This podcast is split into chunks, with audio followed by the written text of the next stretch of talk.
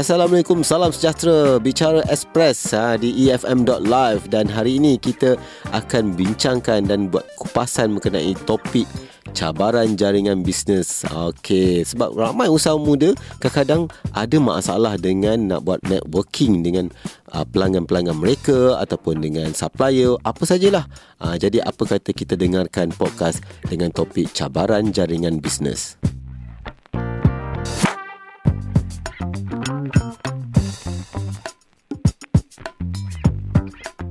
Saya nak kongsikan dengan anda eh, Sebenarnya cabaran dalam perniagaan Pastinya pelbagai Macam-macam.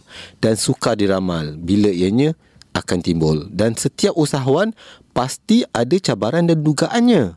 Tipulah kalau anda kata Tak ada cabaran sepanjang berniaga ni. Tak kira lah Kecil ke besar ke bisnesnya Pasti ada cabaran. Dan bisnes yang sedang berkembang Dan sudah berjaya pun ada cabarannya. Ha, cuma bezanya mereka mampu menghadapinya dan melepasi setiap cabaran kerana mereka fokus dan tahu bagaimana untuk mengatasinya. Okey, antara cabaran-cabaran usahawan, terutamanya usahawan startup lah. Okey, adalah cabaran jaringan bisnes. Okey, tadi saya dah tanya dah, apa itu cabaran jaringan bisnes? Ada orang ada produk ataupun ada perkhidmatan yang diberikan dan mereka tahu produk dan servis mereka ni bagus, sangat bagus. Tapi ada produk dan servis tapi tak boleh jual pun tak ada maknanya kan. Maka tak wujudlah urusan jual beli tu. Okey, ramai usahawan begitu yakin yang mereka boleh menjual produk dan servis sebab sekarang dah ada macam-macam media sosial dan dah semakin canggih. Dan dengan harapan produk mereka boleh dijual sebab ada followers kat FB, Instagram, Messengers dan macam-macam lagi lah.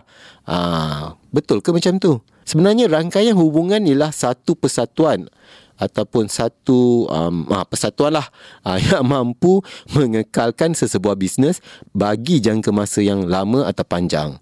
Ianya jauh lebih bernilai berbanding hubungan anda dengan rakan-rakan Facebook ataupun Instagram. Bukannya Facebook ataupun Instagram tak penting. Sebenarnya penting juga. Tapi jaringan bisnes ni sebenarnya ianya akan mengukuhkan lagi nilai sesebuah bisnes.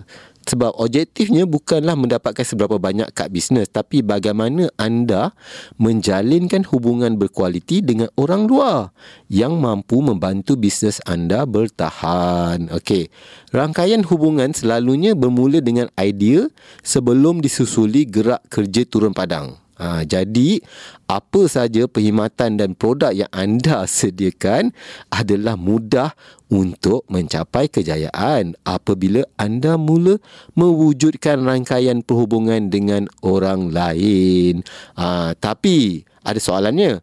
Soalannya lah, Soalan seterusnya, apa rangkaian hubungan dan jika bukan dengan rakan-rakan Facebook dan Insta, dengan siapa sepatutnya kita buat rangkaian hubungan ni? Okey, jaringan perniagaan merujuk kepada jaringan formal yang melibatkan hubungan antara usahawan dengan pihak lain berlandaskan urusan perniagaan.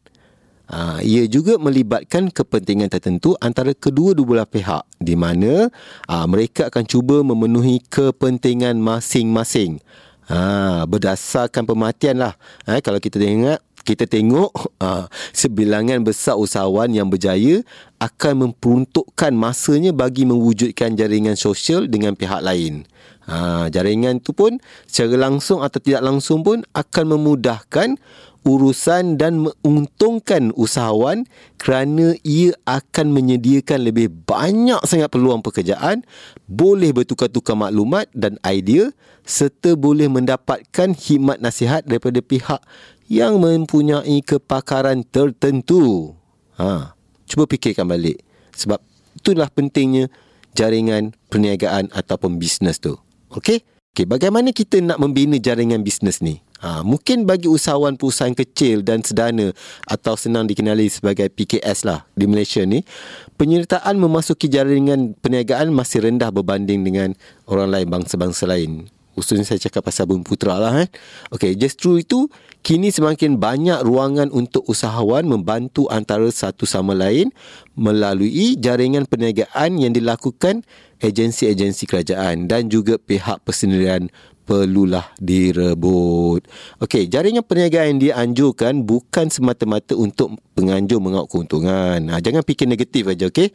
Tetapi lebih kepada membantu usahawan mencari peluang, meningkatkan potensi perniagaan masing-masing ha, melalui perkongsian idea, pengalaman, panduan dan sokongan kepada setiap usahawan, jaringan ini akan membantu mengembangkan lagi rangkaian perniagaan anda. Okey.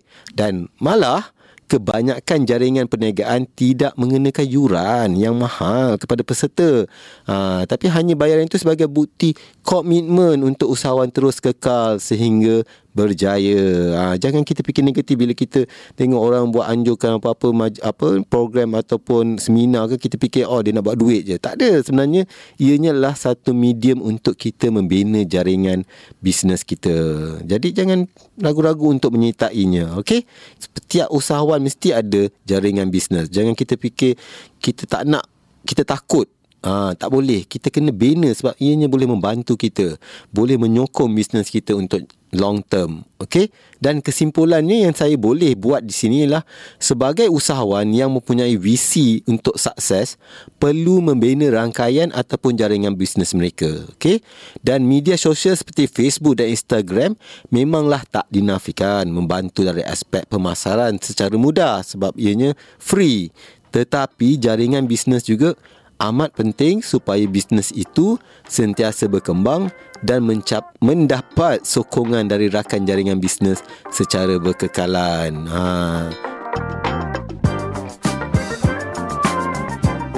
Itulah podcast Bicara Express yang telah disediakan oleh tim EFM. Teruskan bersama kami di episod seterusnya hanya di efn.live for entrepreneurs by entrepreneurs.